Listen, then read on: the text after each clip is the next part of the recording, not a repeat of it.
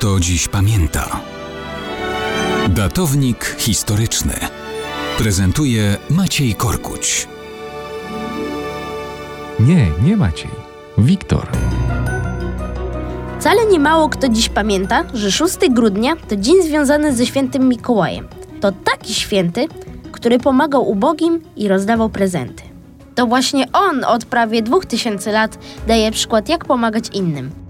Mikołaj, czyli późniejszy święty, urodził się w 270 roku w Grecji. Był jedynakiem i miał bardzo zamożnych rodziców. Niestety oboje dosyć wcześnie umarli. Odziedziczył po nich fortunę. Mógł z tego bogactwa korzystać sam.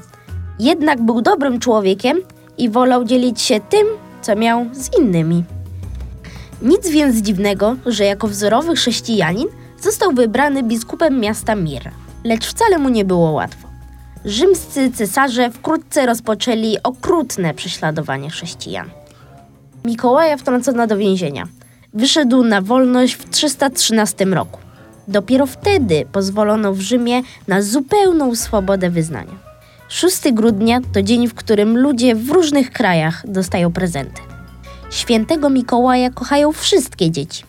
Piszą do niego listy. Czasami dostają to, o co proszą, ale bywają też niespodzianki. Nic nie stoi na przeszkodzie, aby rodzice brali przykład ze świętego Mikołaja i dawali dzieciom prezenty przez cały rok.